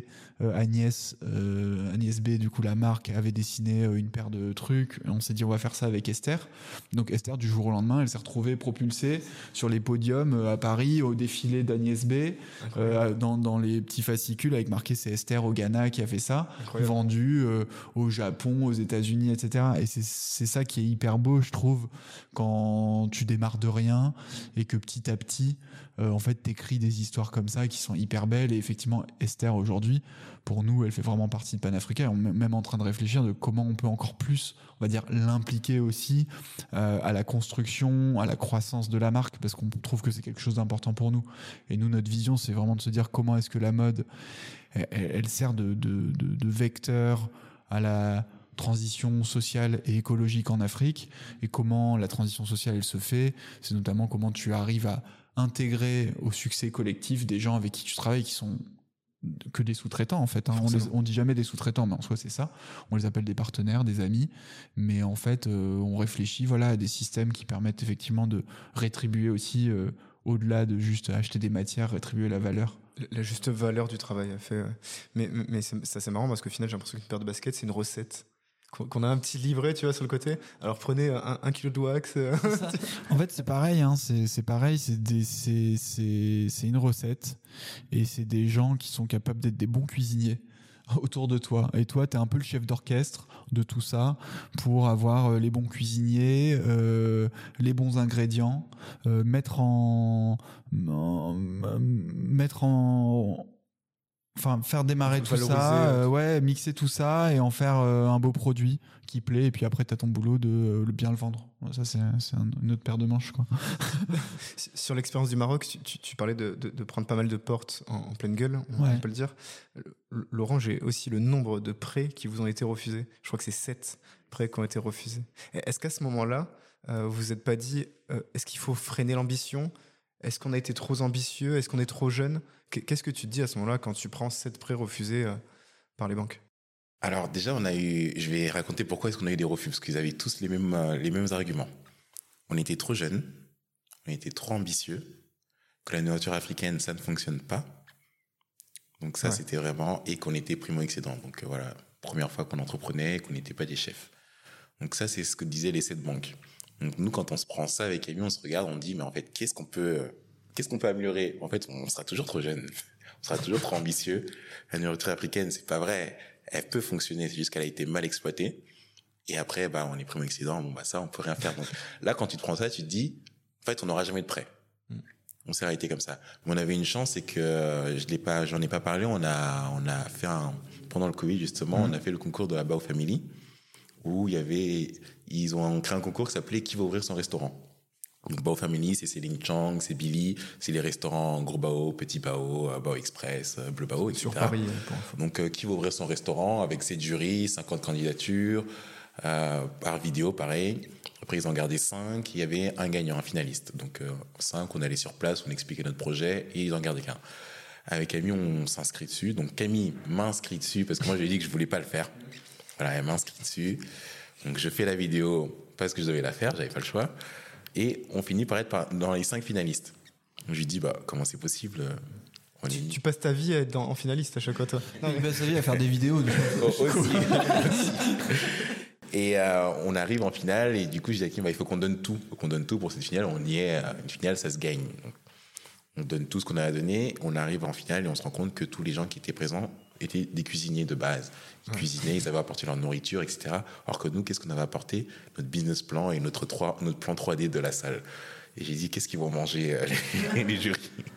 Ils vont rien manger. Et on a réussi à gagner. Je ne sais pas par quel miracle on a réussi à gagner. Sans faire manger, on a réussi à, on a vendu un produit qui n'existait pas. Ça, c'est le, ce qu'il y a de plus fort dans l'entrepreneuriat. si je me permets, c'est juste au départ, nous, c'était pareil. C'est vendre un projet qui n'existe pas. C'est en fait, tu vends Non, des ça, feuilles de papier. Tu vends, en fait, c'est. Laurent comme moi. En fait, au début, quand tu vas voir des gens, tu vends, euh, si je dois donner des conseils à des gens qui Ouais, vont entreprendre, euh, tu vends une vision, tu vends un rêve, tu vends un projet. Et les gens, ils adhèrent à ça. Mm. Et Laurent, euh, il l'a fait là, euh, il le prouve. Et nous, on l'a fait quand on allait voir des usines où on avait un dessin et les mecs nous ont dit mais euh, vous rêvez ou quoi? Ouais, on rêve, mais par contre, ils se disaient ouais, ces petits jeunes là, ils savent pas ce qu'ils font, mais ils ont de la suite dans les idées. Et je pense que c'est comme ça que tu arrives à ça, en embarquer. fait, c'est quand, quand tu as une vision long-termiste, en fait. C'est ça que tu arrives à vendre. Et nous, bah, c'est ça qu'on a vendu pendant notre, notre oral devant cette, ces jurys. Et quand on a gagné, quand on a gagné ce, ce concours, on a eu le droit à un an de mentoring avec euh, Céline Chang. Et c'est elle qui nous a aidés. C'est-à-dire que quand on a eu des de refus, on a été la voir et on a trouvé toujours des idées. Parce que quand tu veux absolument faire ton idée, tu trouves des alternatives. Donc on lui dit, bon, on va ouvrir une Dark Kitchen. Elle dit, ah non, non, non, Dark Kitchen, ça marchait très bien pendant le Covid, mais aujourd'hui, le business model Dark Kitchen, ça ne fonctionne pas, je vous le déconseille. On dit, on va ouvrir un food truck. Elle dit, votre projet est beaucoup trop grand pour un food truck. Commencez gros parce qu'un food truck, c'est autant de travail qu'un restaurant, mais vous, vous arriverez moins à vous développer moins vite. Donc, elle nous a vraiment poussé à aller chercher plus loin. Et nous, qu'est-ce qu'on a fait? C'est qu'on s'est dit, bah, les banques ne veulent pas nous financer, on va aller chercher de l'argent ailleurs. Comment est-ce qu'on fait? On a été voir des entrepreneurs, donc ceux avec qui j'ai travaillé, que ce soit Etam Laurent Melchior, que ce soit Sébastien Bismuth, que ce soit Amada Production, des, plein d'entrepreneurs avec qui j'ai travaillé euh, dans, mes différents métiers. On leur a vendu notre projet, comme on l'a fait devant les jurys. Et il y, en a, il y en a qui ont adhéré. Et du coup, on a des actionnaires qui nous ont permis justement d'ouvrir le premier Boumaillé. Trop bien, Plus euh, la campagne Ulule aussi, qui a permis. Et la campagne Ulule. On a fait une campagne Ulule qui nous a permis d'avoir, je crois que c'est 10 000 euros. Et ça nous a bien boosté. Comment on embarque justement les personnes à les découvertes des premiers plats, des premiers euros à mettre dans des campagnes Ulule, que ce soit pour toi les plats ou pour, euh, pour toi, Vulfran, les baskets? Comment on incite les gens à dire Ok, j'ai envie de suivre ces personnes? C'est quoi C'est des histoires C'est des, c'est les copains C'est. Alors nous, on a été euh, totalement transparent, transparent, et on a permis aux gens de suivre une aventure de A à Z. Hmm. C'est-à-dire qu'on a ouvert notre compte euh, Instagram qui s'appelle The Nasty Belly. C'est un compte d'entrepreneur où on montre les gens en fait tout notre voyage, toute notre réflexion, toutes nos problématiques. Et on a commencé avec zéro follower quand on, en 2021. Quand on a ouvert le restaurant, on avait 50 euh, 000 personnes qui nous suivaient. Vous êtes devenu influenceur food euh, finalement bah, Je dirais pas influenceur food, je dis toujours que je suis un entrepreneur food parce que c'est un outil que j'ai créé pour justement ouvrir Beaumaillé. Donc c'est plus ça. Et aujourd'hui, je l'utilise pour vous donner la lumière aux autres restaurants. Mm. Genre totalement gratuitement, quand un restaurant m'appelle, il me dit j'ouvre où j'ai besoin. Je lui dis je viens, il n'y a pas de problème. Donc c'est vraiment un outil que j'utilise vraiment pour aider les restaurants afro. Et euh, grâce à ça, quand on a ouvert, quand on, avant d'ouvrir justement, quand on a mis Ulule, on avait 50 000 personnes qui étaient pas tous, mais en tout cas, il y avait beaucoup dans ces 50 000 personnes qui étaient prêts à nous aider à suivre notre projet. Jusqu'aujourd'hui, les gens qui viennent au restaurant viennent manger, ils disent J'ai participé au Ulule, je ne veux pas mon cadeau, mais j'étais trop content de vous avoir aidé à ouvrir le restaurant. Donc vraiment, nous, on a mis plein, on, s'est pris la tête, je pense, pendant deux jours pour savoir qu'est-ce qu'on leur donne en échange de tant d'euros, de tant de... Et au final, je pense que sur les, je crois qu'on a eu plus de 200 personnes qui ont mis, euh, qui ont mis euh, des montants dans notre campagne Ulule. On a dû donner quatre personnes en fait. Il y a quatre personnes qui sont venues au restaurant me dire, bah moi j'ai un menu gratuit. Et tout le reste, on dit ah non, moi je paye. Ils avaient juste envie de vous aider. Et ça, vraiment, ça c'est quelque chose qui me surprend. Je m'attendais pas à ça.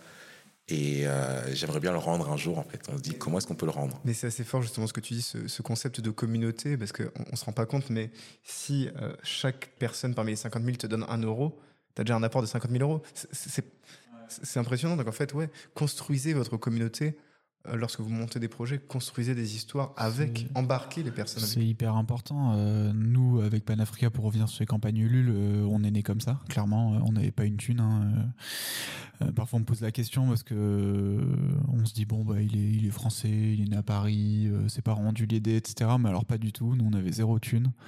je leur dis, Hugues est arrivé avec le RSA, on s'est pas fait aider, et on s'est dit en fait, notre rêve, il est cool, mais on, on pouvait vraiment pas le financer. Et euh, à l'époque, nous, on a lancé une campagne Ulule fin 2015, début 2016. Euh, on, c'était pas encore très connu, mais on s'est dit en fait, euh, bah, c'est le truc miracle pour nous, quoi. C'est-à-dire qu'on n'est pas obligé de produire, on va vendre du rêve à des gens mmh, et ils vont financer ça. Et puis, puis, si on peut, on va produire les paires. Et, et on s'est lancé comme ça. Et pour répondre à ta question précisément, il faut faire, il faut fédérer une première communauté. Cette première communauté, c'est souvent des gens qui te connaissent de près ou de loin. Donc euh, famille, amis, euh, hyper important sur le lancement d'un projet. Et puis après, c'est amis d'amis. Et puis après, c'est des gens que tu connais pas.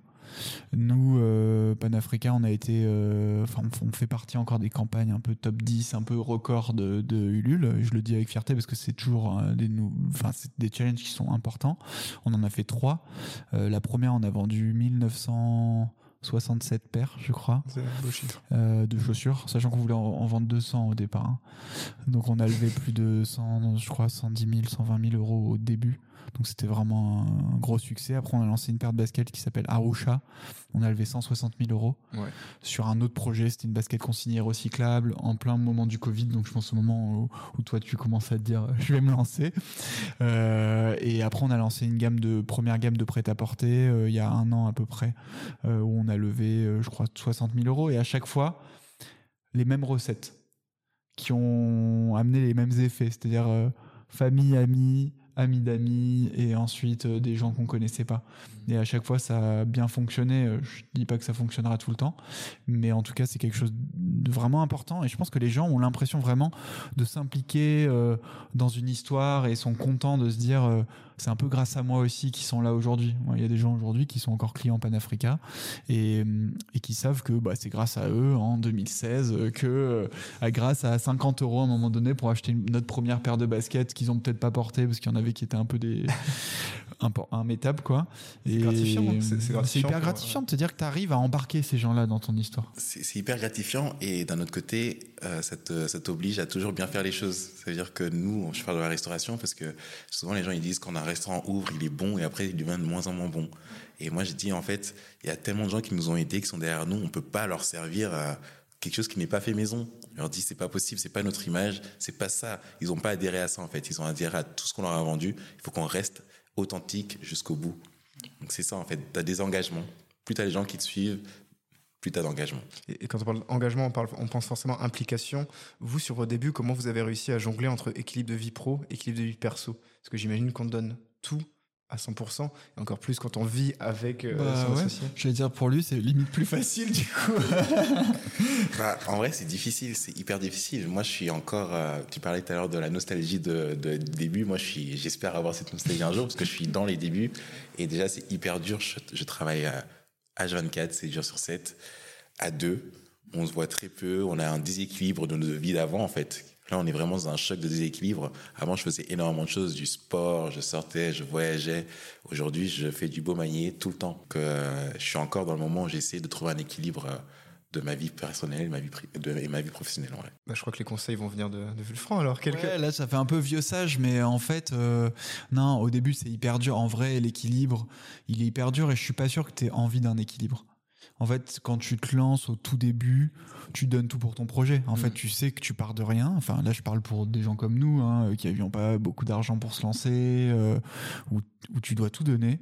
Tu sais que tu as, on va dire, un an et demi, deux ans devant toi Ouais. pour que ton projet décolle. Sinon, bah, tu mets la clé sous la porte. Alors, c'est pas grave. Tu auras appris beaucoup de choses. Mais en fait, et tu te dis, bah, cette année et demie ou ces deux ans, euh, je suis prêt à un moment donné à ne pas voyager. Enfin, moi, c'était pas mon cas parce que pour le coup, je voyageais beaucoup, mais, mais à ne pas sortir, à moins voir mes amis. Moi, il y a des amis que j'ai- pas vus pendant deux ans, tu vois.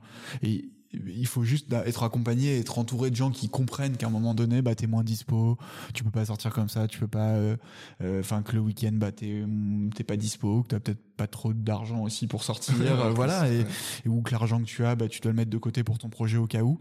Et, et du coup, euh, euh, l'équilibre, euh, ouais, il est dur à trouver au début, je pense, et je suis pas sûr que tu, tu en aies vraiment envie, mais tu es tellement content de tout donner pour, euh, j'ai envie de dire, t'as un peu ton projet de vie, Mm. ton bébé, quoi, euh, que ça va, ça passe. Euh, après, quand tu commences à avancer, tu as envie un peu plus de retrouver un équilibre, de bosser moins le week-end et tout, parce que sinon tu te fatigues vite aussi. Et puis encore une fois, il y a des moments, il y a des hauts, il y a des bas. Euh, quand tu es en phase de lancement, tu que dans des hauts. Enfin, t'es que dans des hauts. Ouais, tu as, cette excitation du lancement, donc limite, tu peux tout donner. Après, tu peux avoir plus de bas, plus de moments difficiles, euh, des désillusions. Et du coup, si tu travailles euh, week-end compris et tout ça, bah en fait, euh, rapidement, tu, tu, tu vas te fatiguer, tu vas te lasser un peu de ton projet. Donc ça, c'est important. Et après, il faut savoir aussi remettre le pied à l'étrier à un moment donné. Nous, on a levé des fonds en septembre dernier. Euh, je peux te dire que là, depuis euh, septembre dernier, euh, enfin moi, je bosse le week-end. je suis à nouveau à fond parce qu'on a plein de nouveaux projets, des embauches, des nouveaux projets en Afrique. Et du coup, je suis limite content, mais je reviens un peu le truc du début en me disant c'est un peu le chapitre 2 de la marque. Quoi. Mais, mais c'est pas facile euh, parce que les auditeurs le savent, certains. C'est vrai que moi je cumule aussi pas mal de, de petites activités, de jobs. Enfin, j'ai un job à temps plein. Euh, je suis là aussi sur le podcast ici. Je donne des cours à côté. Et, c'est vrai que tout ça, des fois on se dit comment. Et, j'ai des potes qui me disent comment tu fais pour euh, tout faire? je sais pas, on est deux, on est deux. Je dors pas et pourtant si je dors. Mais c'est vrai que c'est une question d'équilibre à trouver, de, de moments. En fait, trouver les, les bons moments, trouver aussi un à côté. On parlait du sport le, sport. Bon, j'ai un nouvel objectif, je fais un semi-marathon dans une semaine. Ah bah ça va, tu, donc ça, te parlait le marathon. Hein. tu vois, ça me parle très bien. Mais ça fait du bien en fait de se trouver un objectif. Il faut aussi, quand tu fais quelque chose que tu aimes, je trouve que le temps passe plus vite et limite ton implication, euh, tu, tu, tu le vois comme de l'implication, pas comme je perds mes week-ends. c'est pas, un job, c'est un, un truc très différent.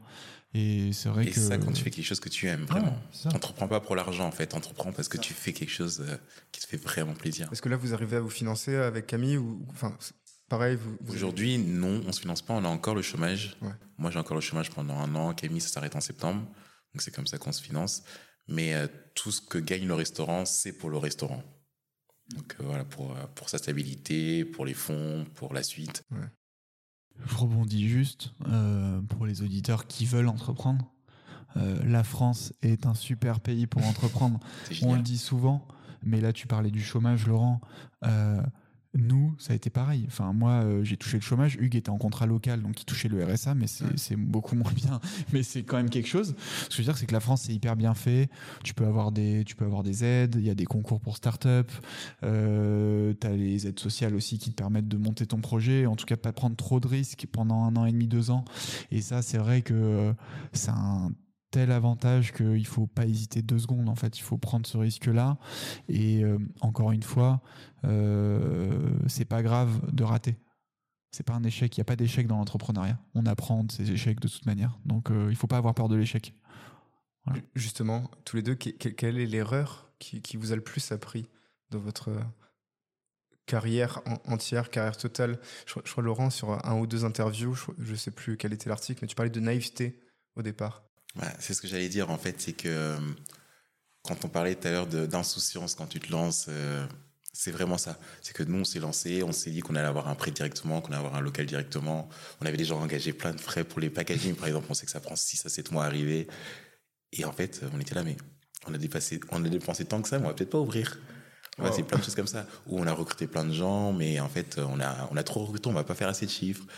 Il y a plein de choses comme ça. C'est au début, tu es naïf, tu es sûr de toi, tu veux y aller à fond.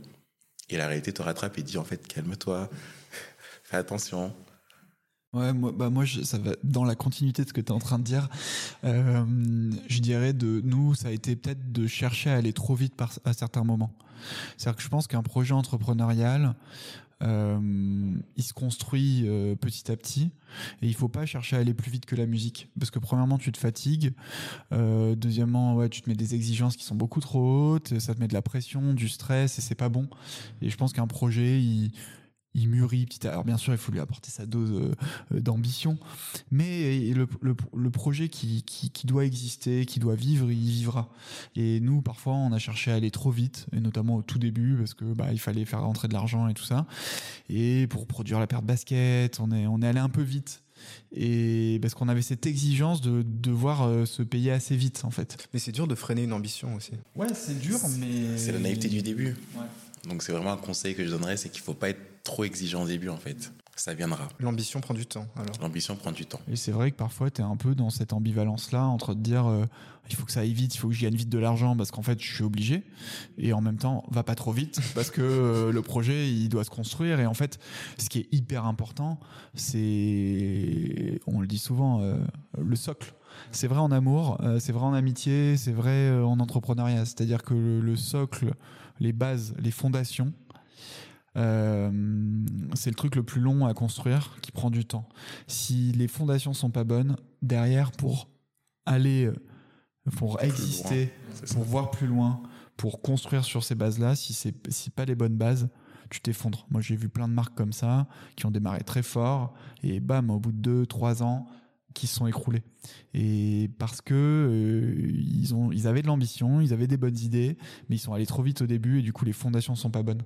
Et qu'au moment où euh, ça va un peu moins bien, bah, quand t'as pas tes fondations, euh, du coup, euh, tout s'écroule. Donc c'est un peu ça aussi, les fondations et prendre le temps, les clés pour, pour, pour durer dans le temps, pour durer sur son Ouais. projet. De toute façon, toi, tu es un expert en construction, tu sais ce que c'est.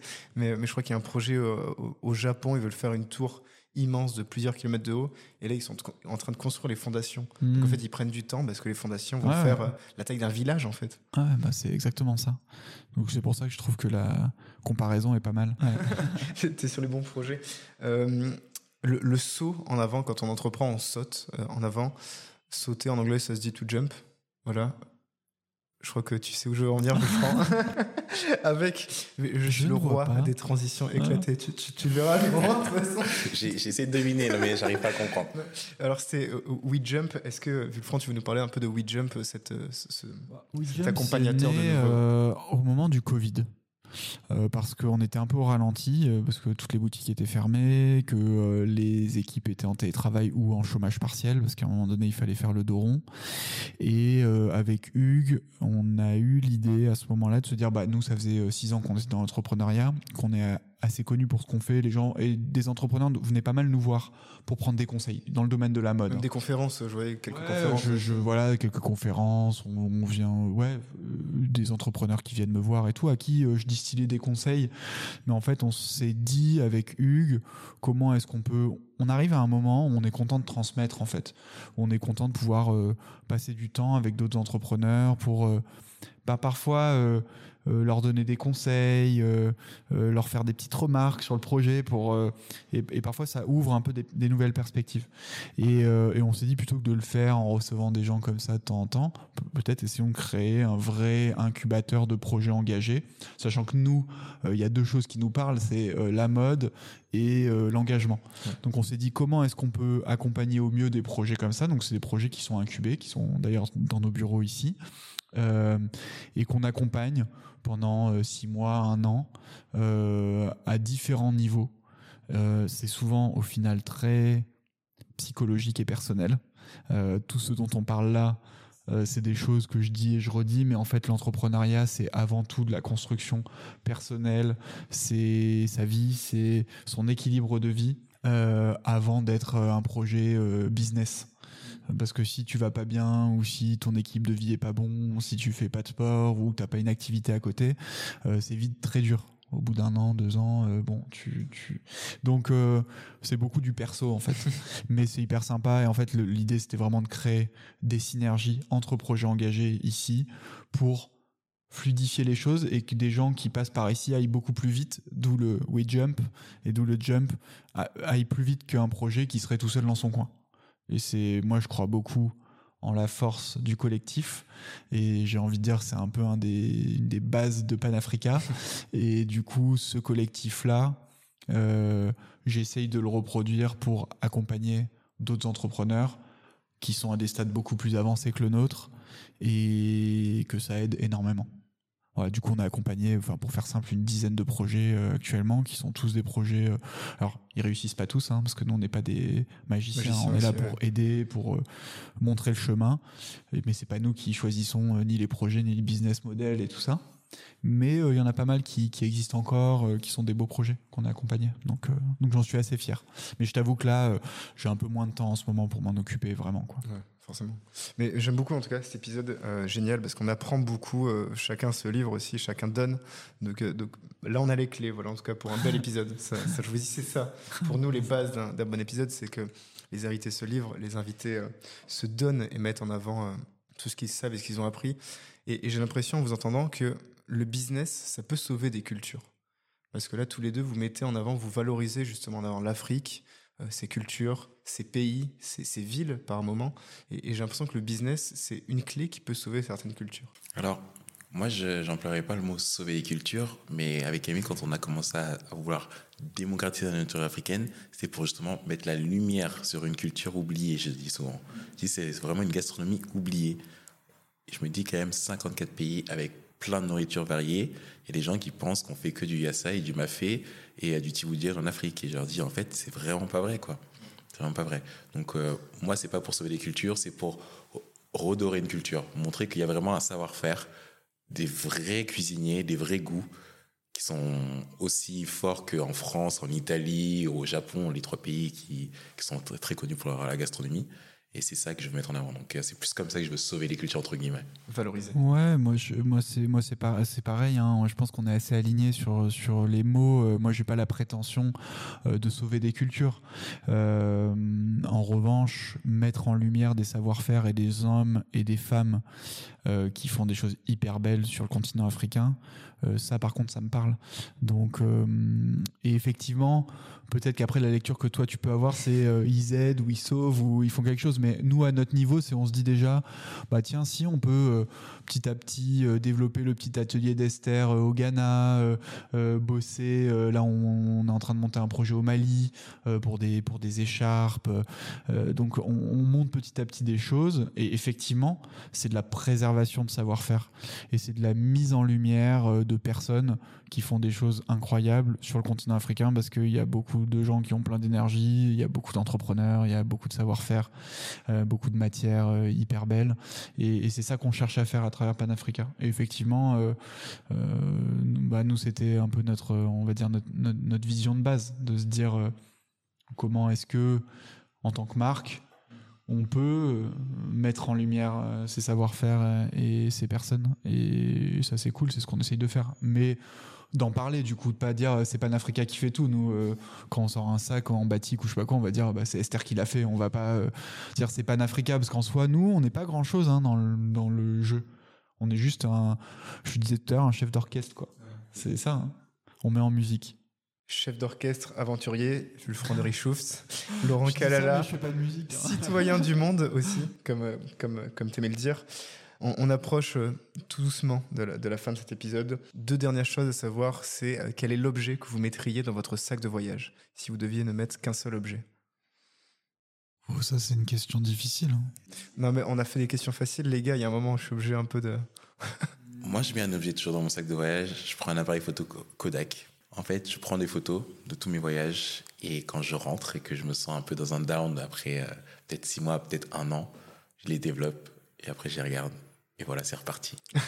Ouais, c'est top, appareil photo. J'ai pensé aussi, mais je pense que le premier truc que je mettrais, c'est un, enfin que je mets d'ailleurs, c'est un carnet euh, de notes, petit carnet qui prend pas trop de place, que je voyage toujours léger parce que après j'arrive souvent dans des villes un peu compliquées, donc j'ai un petit sac à dos avec pas grand chose dedans. Euh, mais je mets un carnet et une boîte d'aquarelle souvent et un stylo quoi. Tu peins? J'aime bien, euh, j'aime bien dessiner, ouais. J'aime bien dessiner et vu que je voyage beaucoup et je vais dans des pays extraordinaires et dans parfois des lieux où les gens, on va dire, ne peuvent pas aller parce qu'on va voir des usines, je sais pas, dans le nord de la Côte d'Ivoire et tout. Donc j'ai de la chance de pouvoir aller dans des endroits euh, un peu non touristiques. Euh, souvent, j'aime bien dessiner un peu, faire des croquis, noter des choses, des noms de bars où on va. Ça, ça me j'écris l'histoire en fait qu'on vit un instant T. Et souvent c'est des carnets de notes ou voilà des, photos que je prends des carnets de notes et tout ça que je donne euh, aux équipes parce qu'on fait euh, tous les mois une newsletter euh, qui s'appelle Boarding Pass où on raconte un peu ce qu'on fait dans les pays et tout que des pays africains et, et, du coup ça les nourrit en fait de, des voyages voilà. donc donc c'est ouais, le premier truc que je prends de très bonnes idées. Si vous repartez en voyage, vous allez pouvoir repartir chacun avec un petit cadeau. C'est l'instant cadeau, évidemment. Donc j'ai pas le jingle cadeau, mais pom pom pom pom pom. Je savais pas qu'il y avait des cadeaux. Moi, je, si j'avais su, euh... je t'en aurais fait un aussi. Ah ouais Me voici de retour. Euh, donc évidemment, je suis un grand fan de, de lecture, de littérature aussi. J'ai un cadeau pour chacun qui, qui ressemble à l'autre en fait. C'est très bizarre jusque-là. Laurent, je sais que tu connais pas forcément les histoires de, de chaussures, t'es pas un expert chaussures, mais il y a un homme qui s'appelle Phil Knight qui a créé, qui a fondé Nike, l'art de la victoire. Et, je pense que c'est voilà, je le donne pendant ce temps-là, Laurent. Et je pense que c'est en tout cas un, cadeau qui peut te parler et qui va te parler parce que c'est l'histoire d'un homme euh, qui va au bout de ses idées et qui a voyagé. Bon, lui, c'était voyagé au Japon pour justement lancer sa marque. Donc, Phil Knight, l'art de la victoire. En plus, tu es un grand fan de sport, de Chelsea. Donc, euh, donc, donc, je pense que ça te parlera. Bien renseigné.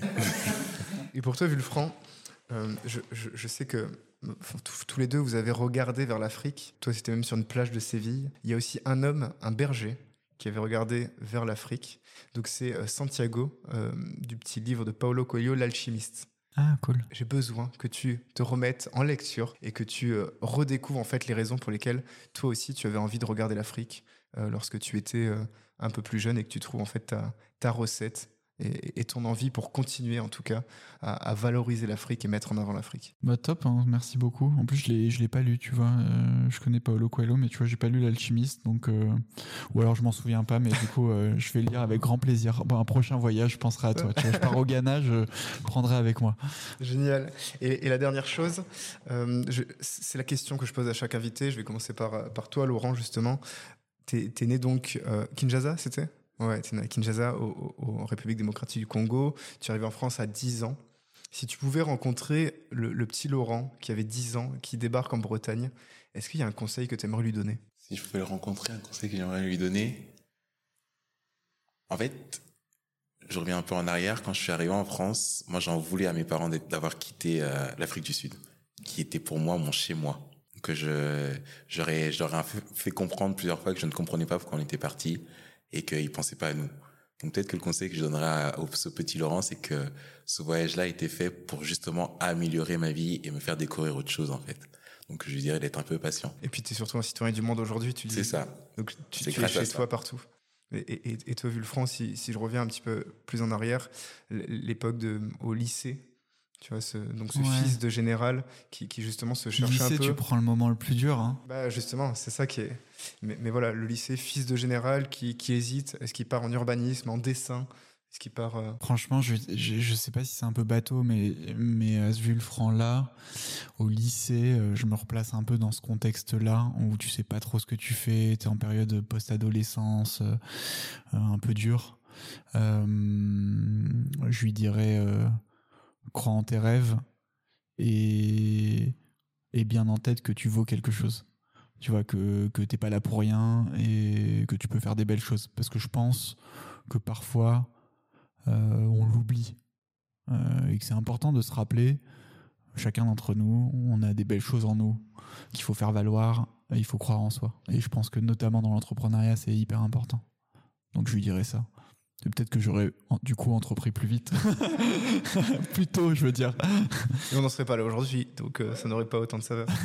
En tout cas, vous, valez quelque chose, euh, chers auditeurs. Vous, avez ce, petit diamant en vous. À vous d'essayer de le tailler un petit peu, à vous d'essayer de, de vous lever le matin, trouver la raison un peu plus. Elle peut prendre du temps, elle peut prendre jusqu'à 30 ans, 31, quand certains ont monté des, projets euh, engagés, des projets qui leur parlaient, des projets qui leur tenaient à cœur.